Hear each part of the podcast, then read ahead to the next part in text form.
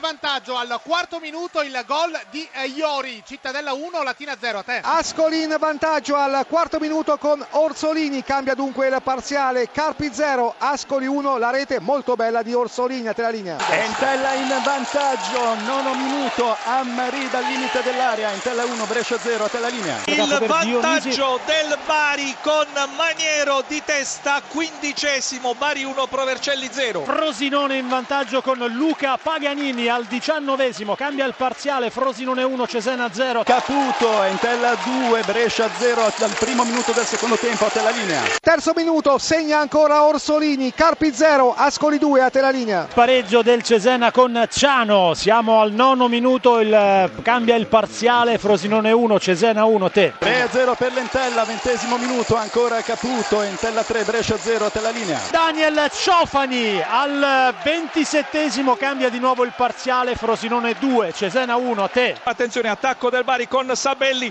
servito Ivan, gol Ivan che era subentrato nella ripresa al posto di Dumbia. Anzi no, è Brienza, è Brienza che si è reso protagonista del gol. Bari 2, Provercelli 0. 2-0 del Cittadella, splendido il gol da fuori area di Cuame, Cittadella 2. Latina 0 al 29esimo a te. Vantaggio del Benevento, Benevento in vantaggio con Cibsa di testa dunque 36esimo, Benevento 1 Spezia 0. Entella 4, Brescia 0, Tremolada 42esimo a te. Gol del Latina al 45esimo, Corvia riapre la partita, quindi Cittadella 2, Latina 1 a te.